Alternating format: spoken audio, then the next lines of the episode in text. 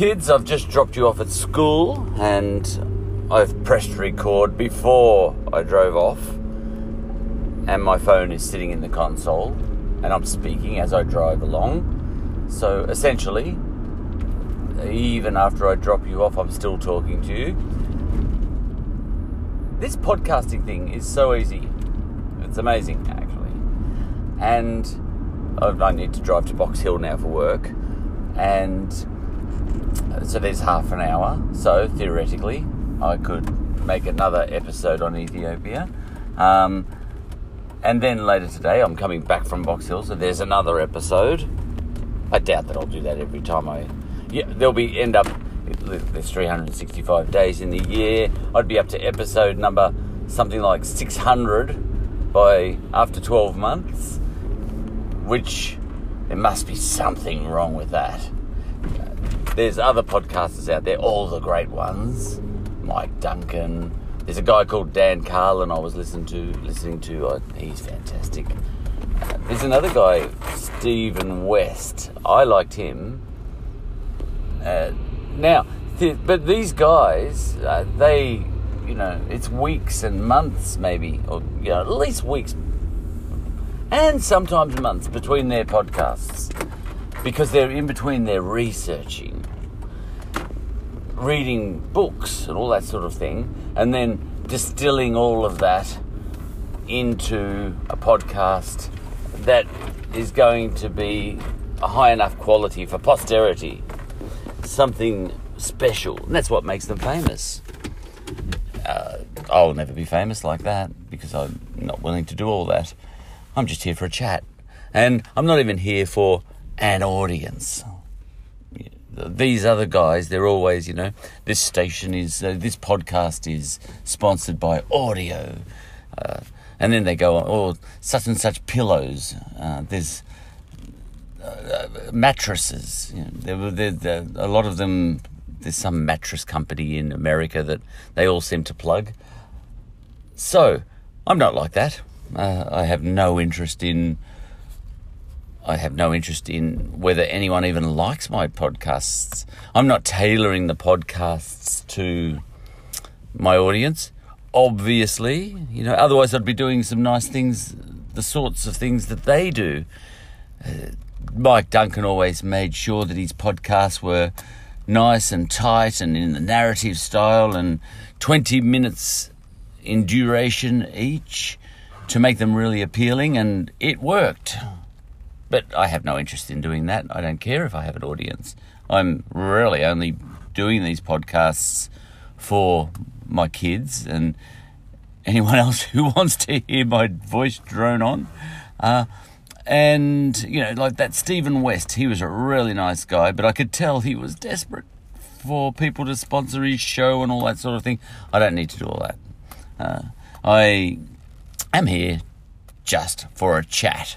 And it's really a continuation of the sort of chat kids, uh, because just for the moment I'll say it's for you, Lauren, uh, Helena, and Alex.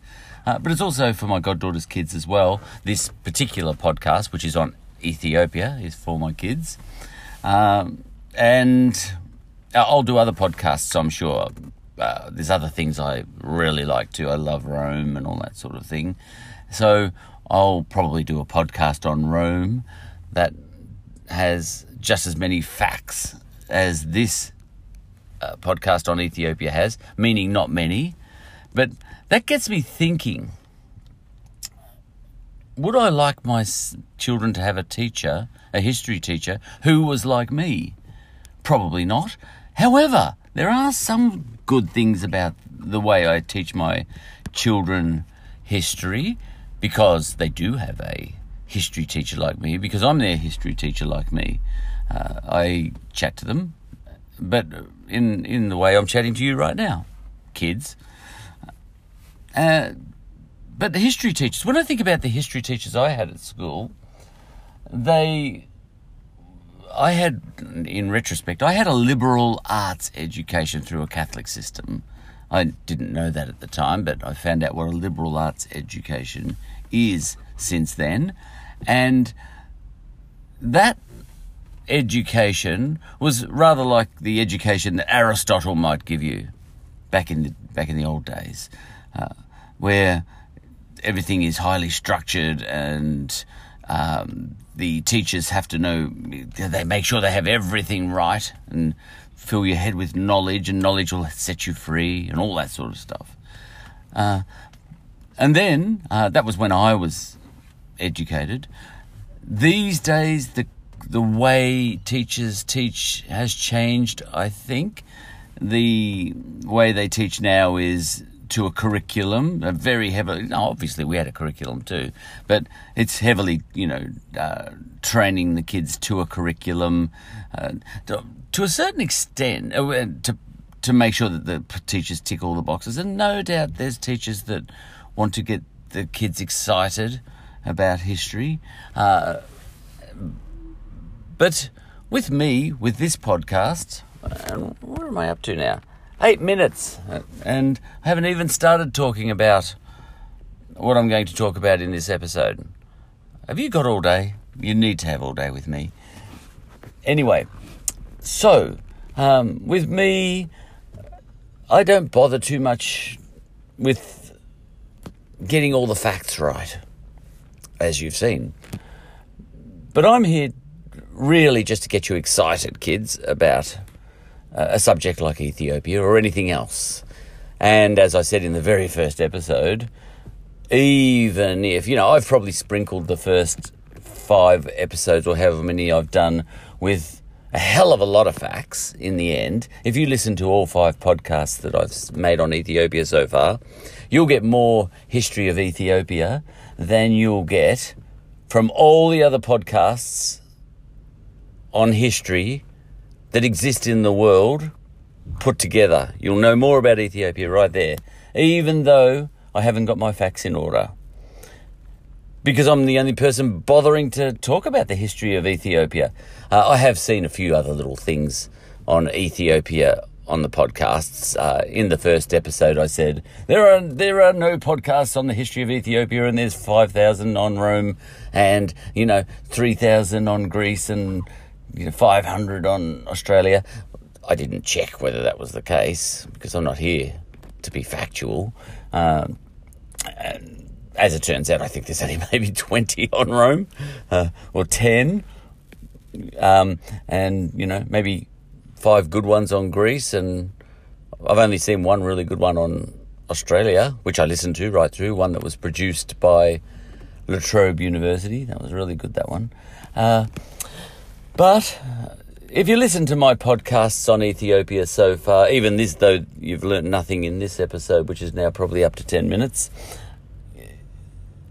my idea, kids, is just to get you excited about the subject.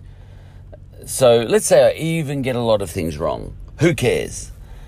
If, after listening to these podcasts and listening to me chat to you about stuff on the way to school in the car, each morning, and uh, after school you don't like to listen about that stuff so much.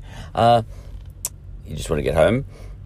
If if I'm getting you excited about the subject, you know, you can become professors later and find out what all the facts are. It's not you don't need a history teacher to fill your head with facts. You need a history teacher just to get you excited about a subject and so that you're teaching yourself. See, this is the difference.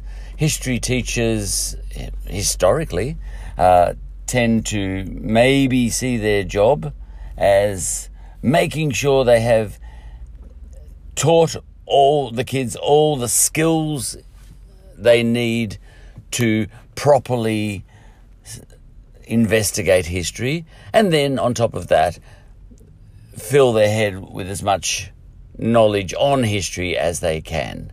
Whereas I'm taking the pro- the approach of, I'll just get you excited about it, and I'll tell you all the facts I happen to know. Uh, some 80% of which might be right and 20% of which may be wrong. And probably the facts that you'll find most enjoyable will be the 20% I got wrong because therein lies the light bulbs going off because you can go off and study the thing yourself. If, you know, let's say I got you excited about Ethiopia with this set of podcasts, you could go off and uh, study that thing. And I'm going to talk about Lalibela in this episode. Uh, so I, will probably say, oh, listen, you know, Lalibela about thousand AD, you know, and you'll probably go onto your little Wikipedia or something, even though you're not allowed to use that at school, and you'll say, "Oh no, it wasn't Dad. It was a, you know, it was 1100 AD." You know, oh, how exciting! You know, I'm really wrapped. I, I just can't believe that. That's so. Who cares? I couldn't care less whether it was a thousand or 1100. Uh, okay, but you may care.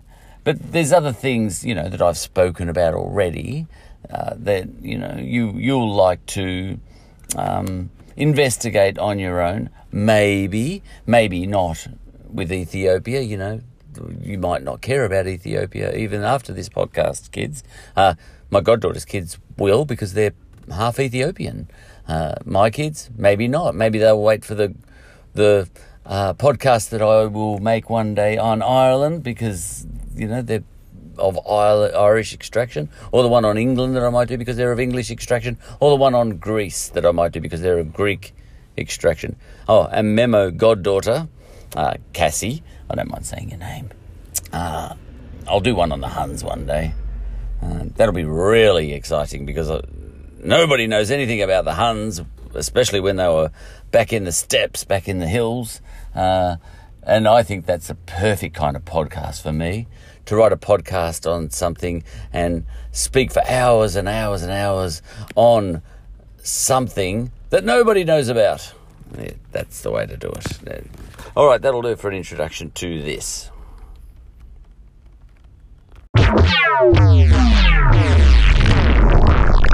Stay tuned, I'm just getting a coffee. I'm making a podcast. Huh? I've just discovered how. Oh, okay. Yeah. Um, uh, but uh, Something new for you. Hey? Something new. something new. It's a new toy for me. Yeah, good. Yeah. Uh, but I'm doing it on Ethiopia. Ethiopia. Yeah. That's all right. Doesn't matter what you do it on. All right. All right. Yeah. So One. make your coffee. Oh, yeah, yeah, yeah, yeah. nobody. You're on the. You're on the podcast, but nobody knows who you are, so it doesn't matter.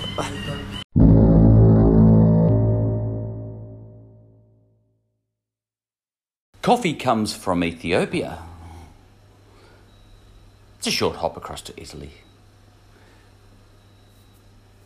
That's all I've got to say about that. See, I do end up covering everything eventually. On to Lalibela. Let's go.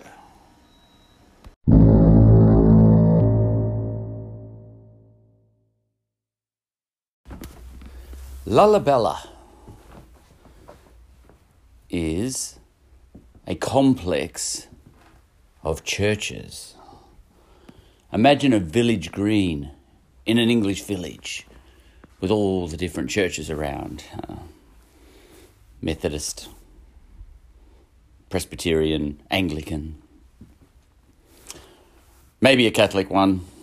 Uh, now, except Lalibela is a complex of churches with a difference. It's been carved into rock. Now, I'm trying to get my head around that. I've never been there, obviously. Not obviously. I never. But, all right, here's how I'm going to imagine Lalibela. Uluru, you know Uluru, even if you're from overseas. Uh, Ayers Rock, it used to be called. Uluru is the world's biggest rock.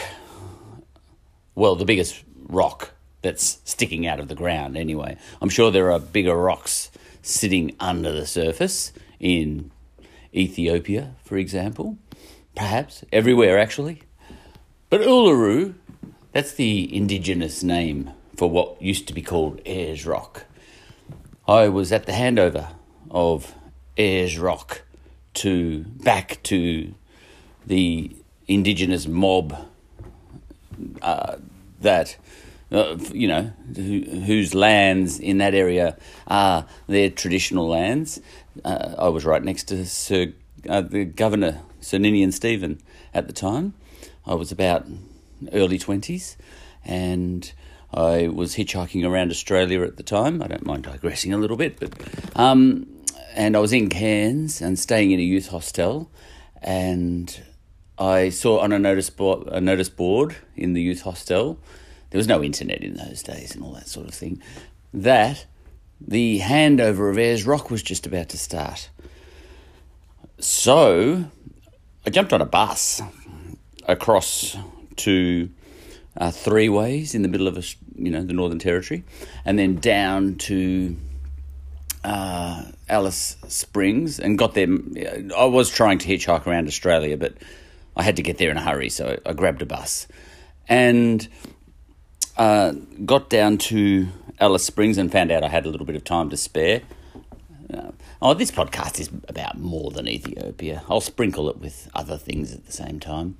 And um, I met an older woman there. I was only in my early 20s then. And she was driving out to Hermannsburg, which is an. an now, I found out later it's an old Lutheran settlement, you know, early days when um, we were trying to be very helpful to the indigenous people.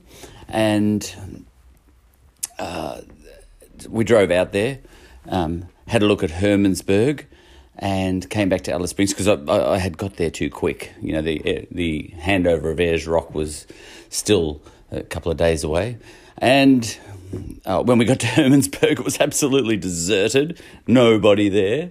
Uh, but you know, there's a big white cross in the middle of the place. Um, and then we came back um, uh, to Alice Springs, and then you know one thing or another, I, I, I can't remember how I got to Ayers Rock. I probably took another bus. I don't know. And if I thought hard, I could remember. You know, it's 30 years now ago.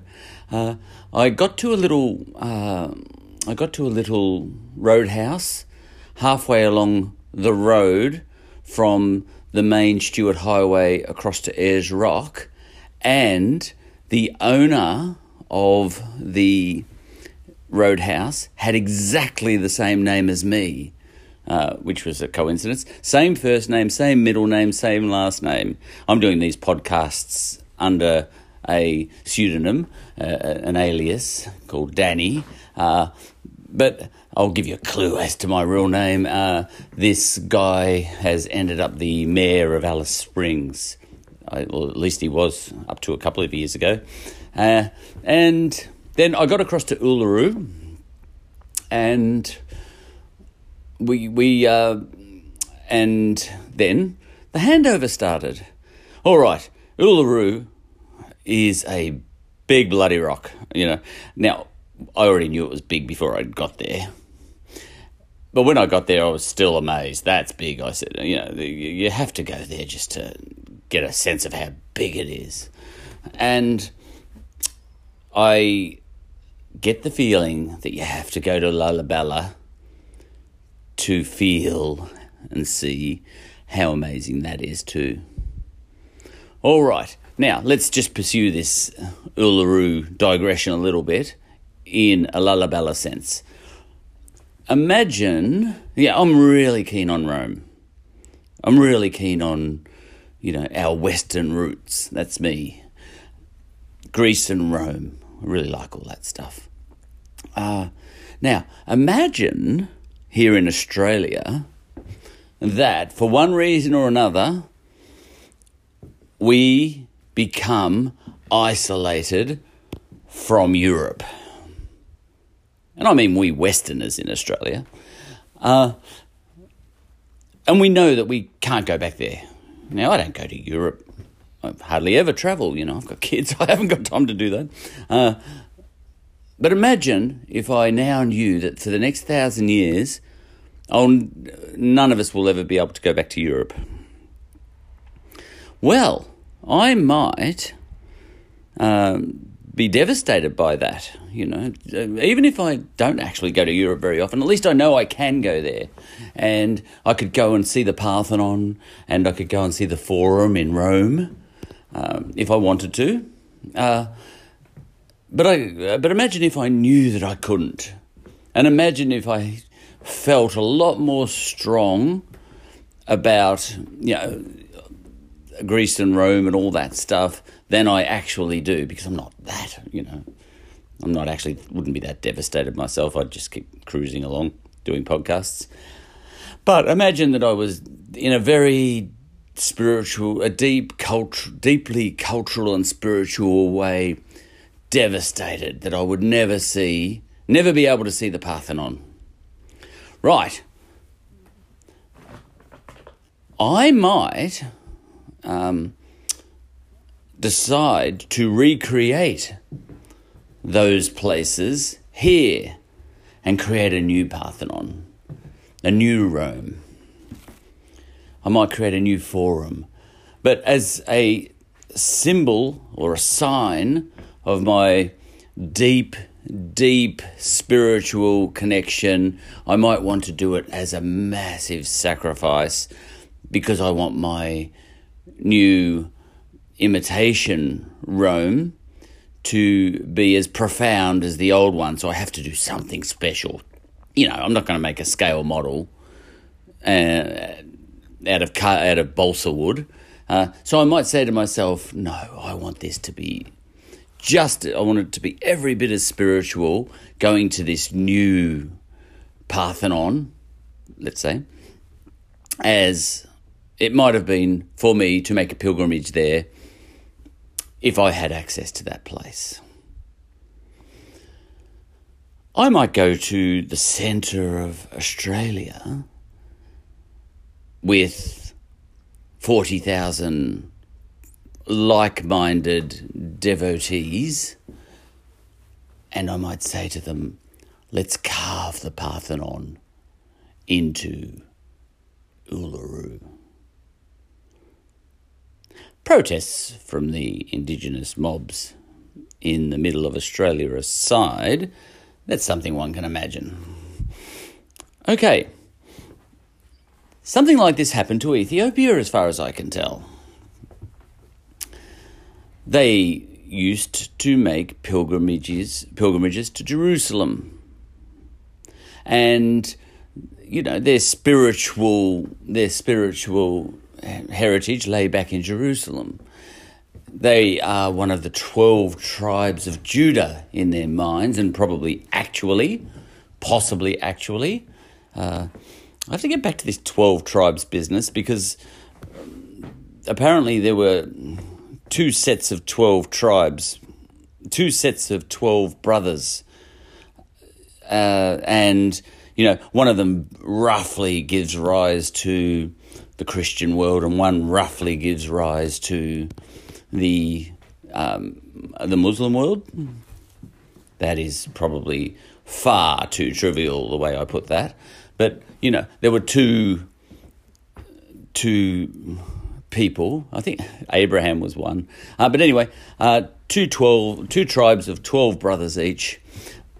Come on, what's the chances? You know, uh, uh what's the odds on 12 boys in a row twice.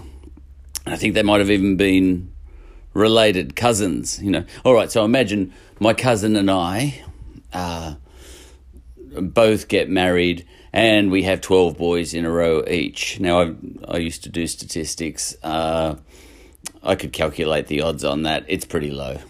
But let's just say that there were 12 tribes of Judah and that the Ethiopians are one of those tribes.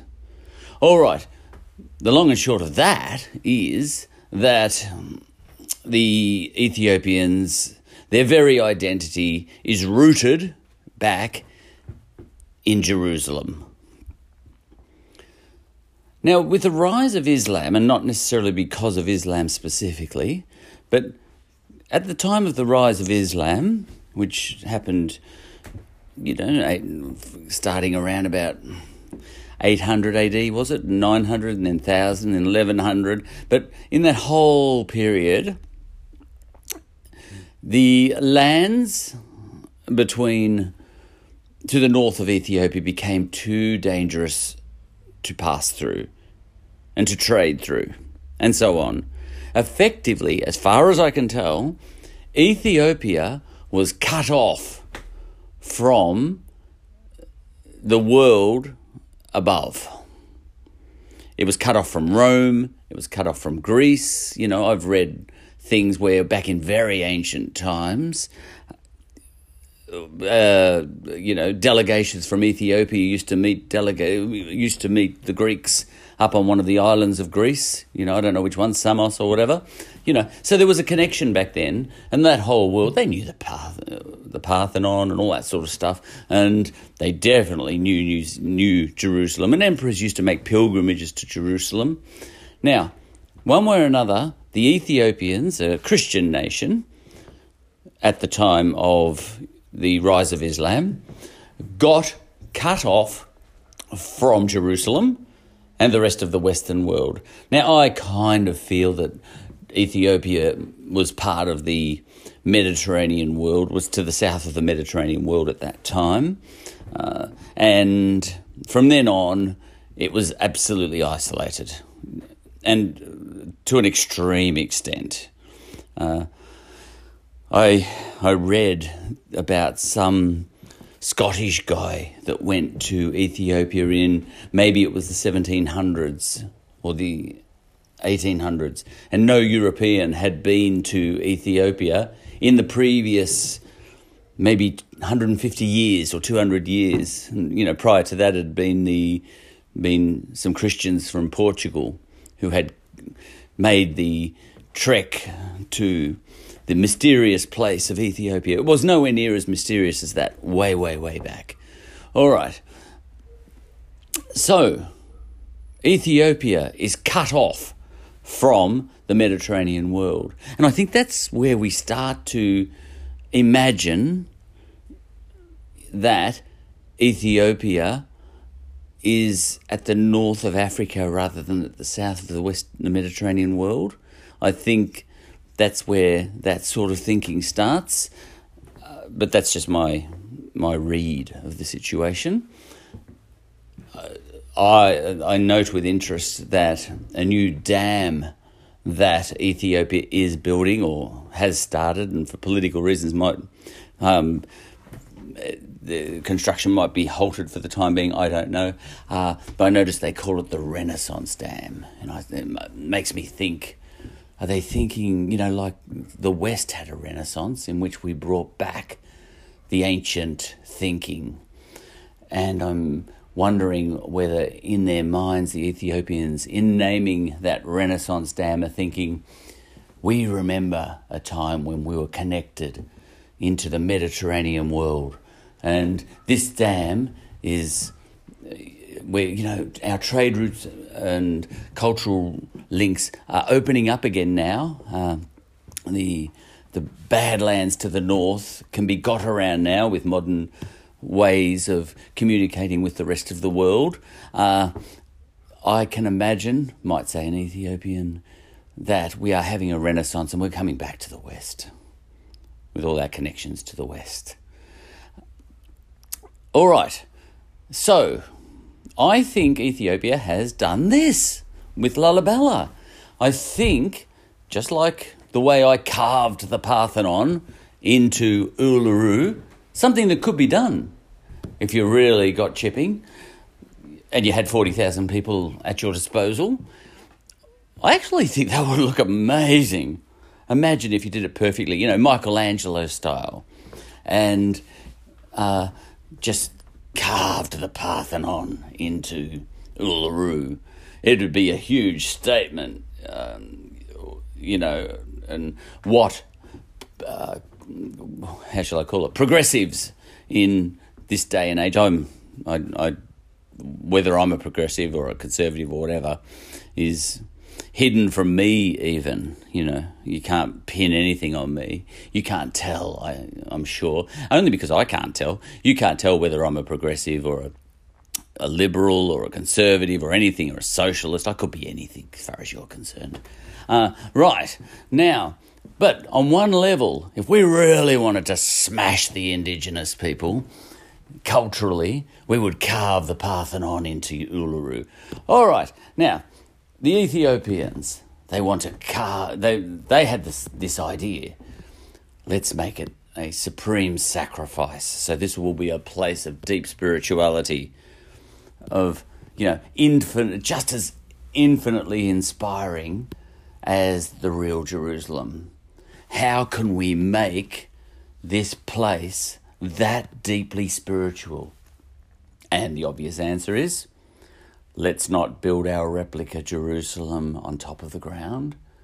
Let's dig down into the ground and carve it into solid rock. That will hurt. Uh, now, that's what they did. All right. A, ch- a set of churches, essentially a village, full scale churches carved into rock. That's pretty amazing. Now, my goddaughter went there. My goddaughter's been everywhere. I go nowhere, my goddaughter goes everywhere. That's how fair life is. Uh, she went there and she said, Yes, you go there. And, you know, tears came to her eyes. She felt the spirituality. And what do I think that spiritual that feeling of spirituality might be? I think that might derive from the sheer effort, the sheer sacrifice, the sheer faith of the people who carved it. That amount of effort to carve, that amount of devotion to carve churches into rock gives the place spirituality because that's the sacrifice of the people. And I don't even care whether technically Jesus even ever existed and whether God's up there with, you know, a toga on and he's a male, so, you know, he's got a toolbox under the toga. You know, I don't care about all that stuff. A lot of people get tied up with that. Oh, you know, seven days, the earth couldn't have been made in seven days. That's stupid. Yeah, who cares? The spirituality of this place is tied up in the fact that the people carving the place had faith that all that stuff is true. It doesn't matter if it's technically true.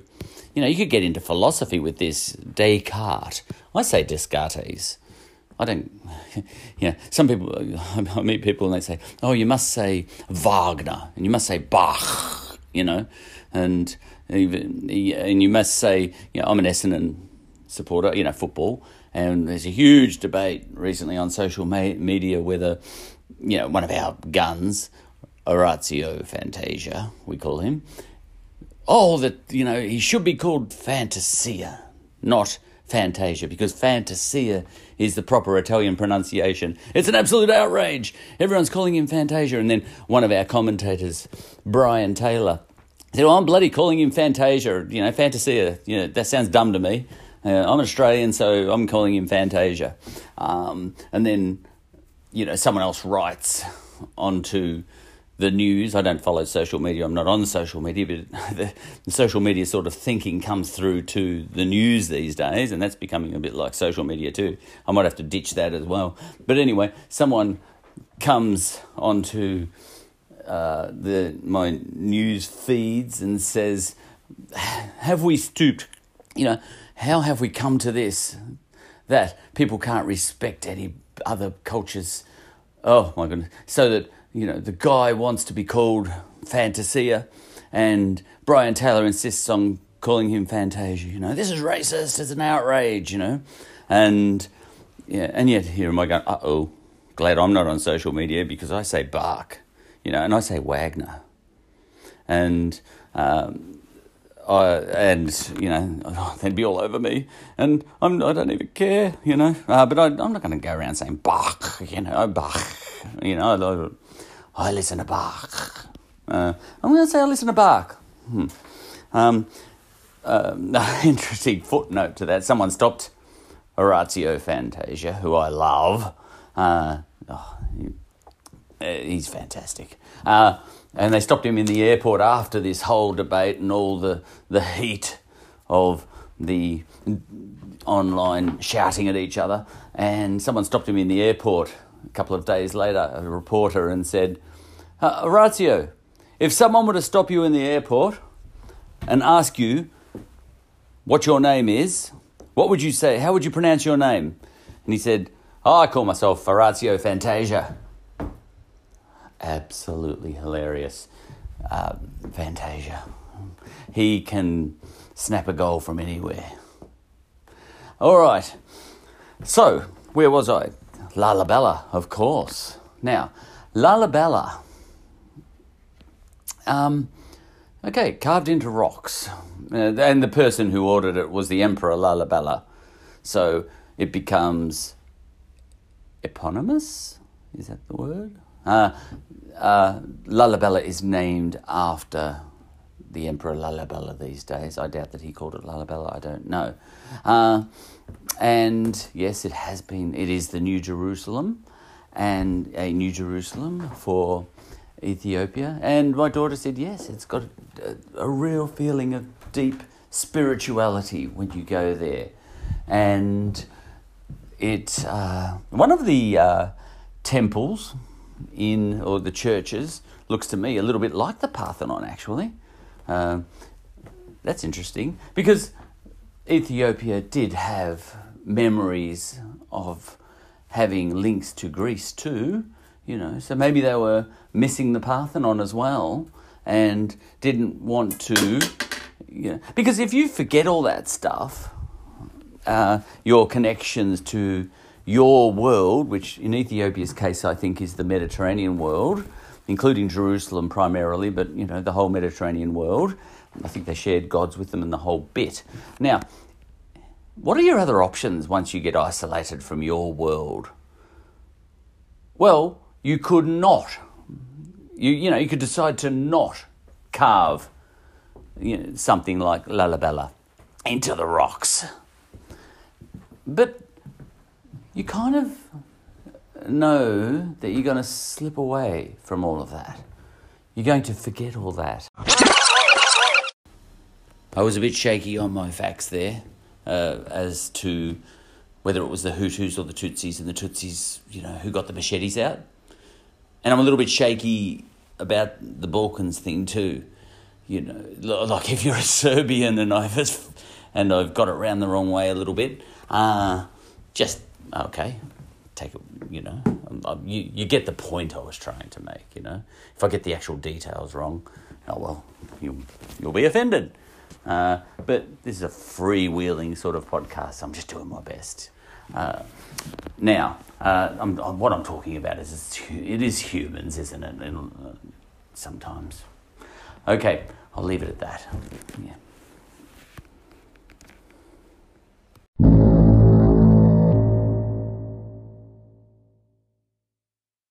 That's enough on Lalibela, I think. I'll leave it there. I don't mind an episode finishing abruptly.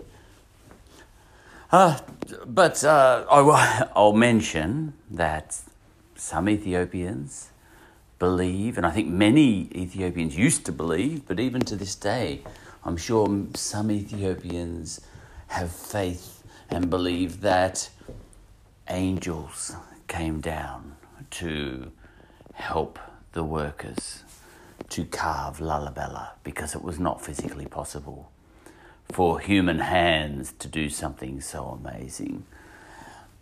Now, kids, I'm talking to my own kids here, uh, don't disrespect that ever, in my opinion. Don't disrespect anything. Yeah. Uh, oh, look, you can disrespect Goering. He was off the wall. You know, the Nazi. I was listening to something about him the other day. Oh my God. Uh, now, you can disrespect some things, uh, but don't disrespect anything other than that. now, um, yeah, don't disrespect that, I think. Uh, if people say that angels came down to help carve the church, because on one level they did. You know, God was there helping those people, workers, carve La Lalibela. Because if they truly believed that God did, then he, he was there. You could get into philosophy and. Oh, I almost mentioned Descartes the other uh, earlier, didn't I? And I completely forgot about him. I got onto Oratio Fantasia, Oratio Fantasia, and forgot all about Descartes. Descartes.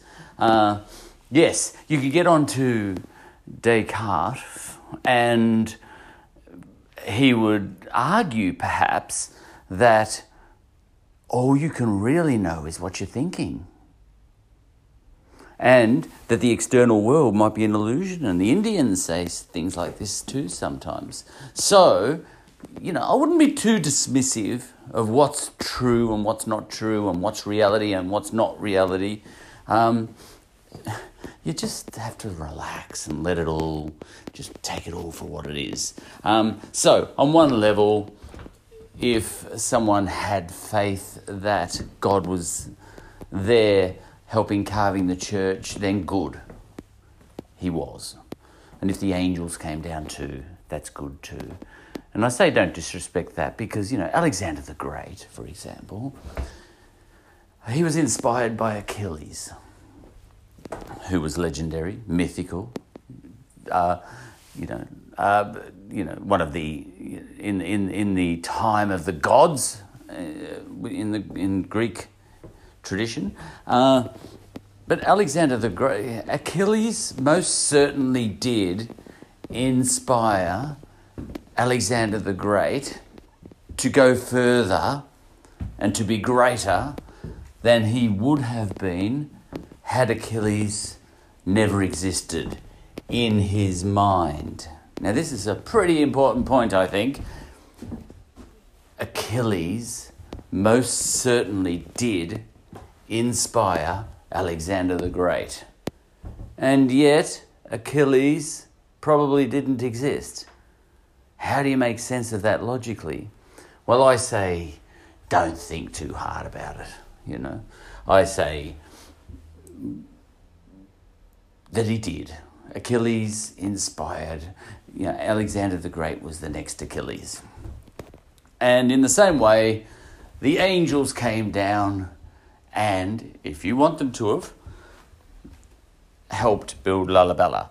Now, I happen to choose to not subscribe to that line of thinking with respect to Lalibela because I think that diminishes the sacrifice of the humans that most likely carved Lalibela all by themselves.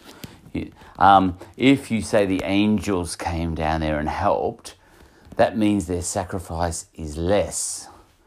And I choose to be feel inspired at the sheer effort and sacrifice of the workers. You know, I, I like to feel amazed about that. Yeah, I think it was likely. I don't. I, it doesn't seem like a slave, slaves being forced to do the carving sort of situation. It seems to be have been an act of devotion. Look, there might have been slaves uh, brought in to help too. I know Ethiopia is really, historically, really keen on slavery. Now, yeah, as I think about it, probably they they did bring heaps of slaves you know, up from the south to do some of the heavy duty carving. I don't know. But look, there would have been devotion involved too. Um, now, um, so that's the way I choose to think about Lalibela. Uh, in the same way, you know, so you that deep spiritual feeling you that my goddaughter got when she went to Lalibela, that's the the sacrifice of the carving. Uh, and in the same way, you know, if I were to go to the pyramids of Giza in Egypt, you know. I might look at all of that and look in wonder at it, at the sheer effort that was put into that by the workers.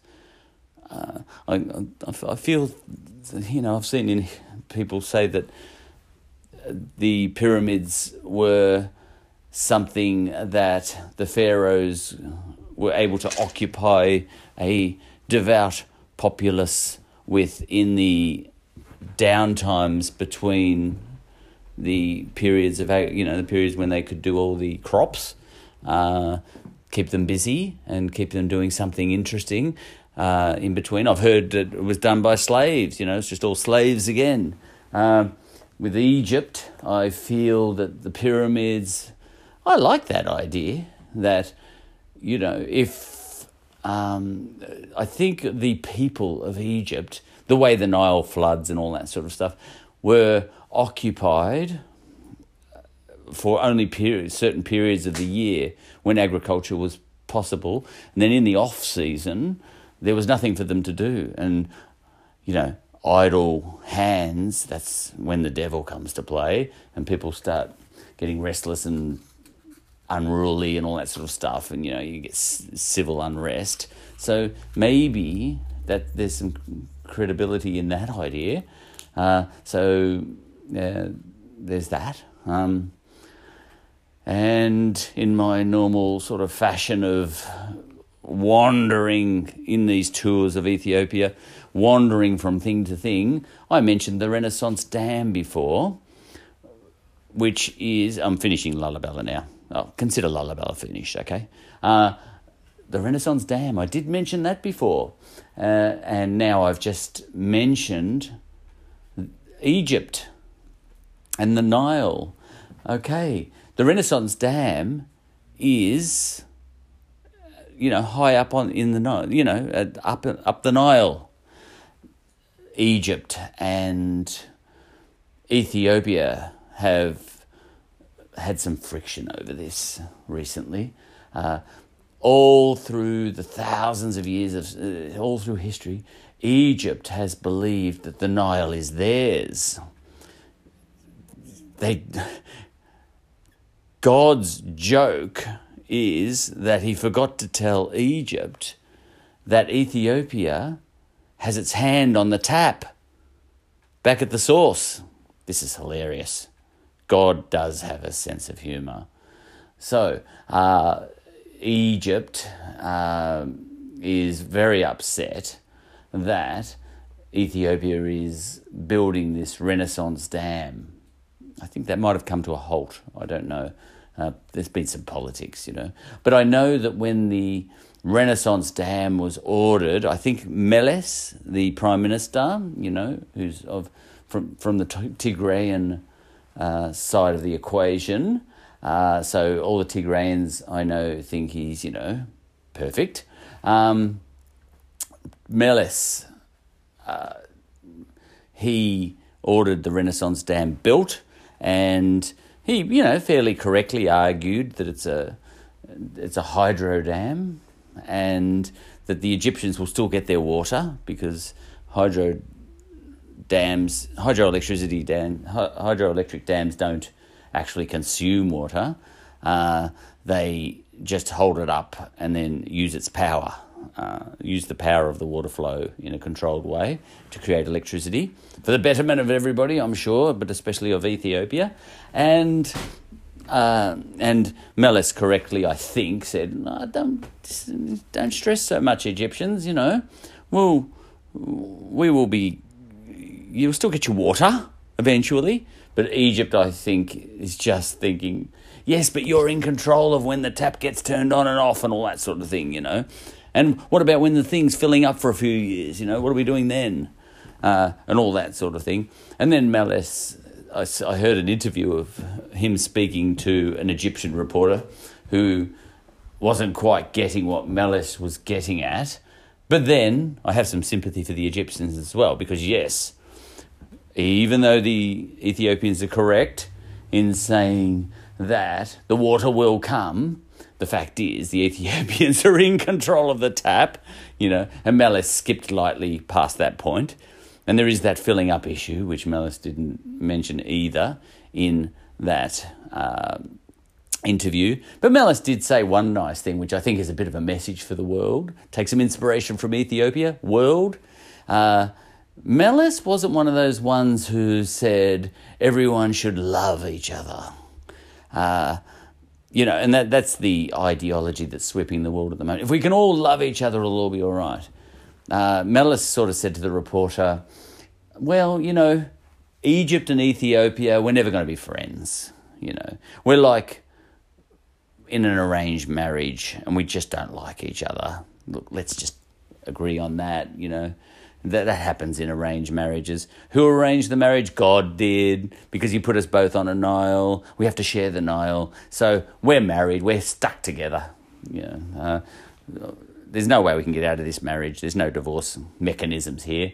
Uh, so we're stuck together, and the best thing we can do is make the best of it. What do you think? You know, uh, so win win. You know, can we just keep chatting like this, please, Egypt? Now, don't don't go crazy and start having starting wars and things. Let's just let's just admit that we're we're stuck together and make the best of it. You know, I don't mind that as an idea. Uh, the Tigrayan people that I know say that Meles is just amazing. Everything he says is just come is coming from the wisest and most intelligent perspective possible. You know, but you know, I think I'm sure he, I'm sure he cracked a few eggs, making a few omelets on occasion. Uh, but I do like that sort of thinking, you know, because sometimes people say, oh, if, you know, there's two mortal enemies, you know, uh, historical enemies, and people say, look, why don't you just hug each other and love each other? And I sort of think I like Meles's idea a bit more than that, you know. Let's agree we hate each other, but let's get pragmatic about this, you know, and let's find a way where we can coexist stay hating each other if we want to.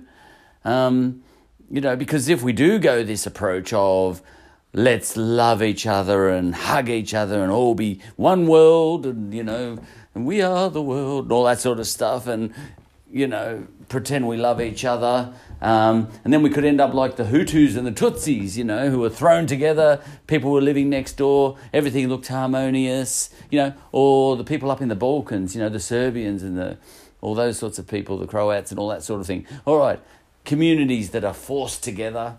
You, look at that. You walk down the street and all the Hutus and the Tutsis, Tutsis are living next door to each other and you know the kids are playing together and you know some Hutu guy says to some Tutsi guy, Tutsi guy, uh, I'll take your kids to school today, all right, because I know you're busy. And he says, Yeah, thanks, mate. That's great. Yeah, all right. That's great.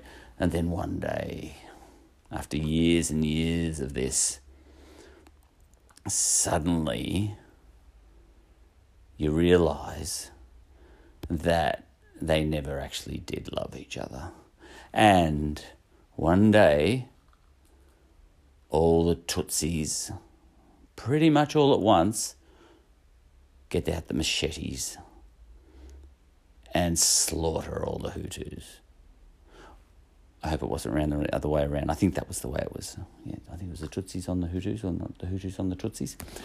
And, you know, that guy I talked about before, whose kids were playing, the Tutsi guy whose uh, kids were playing with the Hutu kids, he actually went next door and killed them all. Same thing sort of happened in the Balkans, you know. You had Serbians and you Bosnian Serbs. You know, you had the two different, all the different types of people, and I think the Christians rose up and slaughtered all the Muslims. You know, and you get all this sort of thing. Uh, so maybe Meles had a point. This episode suddenly seems to be about Meles a little bit, and that maybe it's healthier to not force something to be true that isn't true. Then again, the, at Prince Harry's and what's her name? Meghan Markle's wedding, there was a very exciting bishop brought in to do that wedding, and he uh, he got on the pulpit, and even I loved him, and he said, all you've got to do is love. Everybody love each other. Um, you know, and uh, that's all you need. Love is all you need, like John Lennon said. End of episode. Whatever.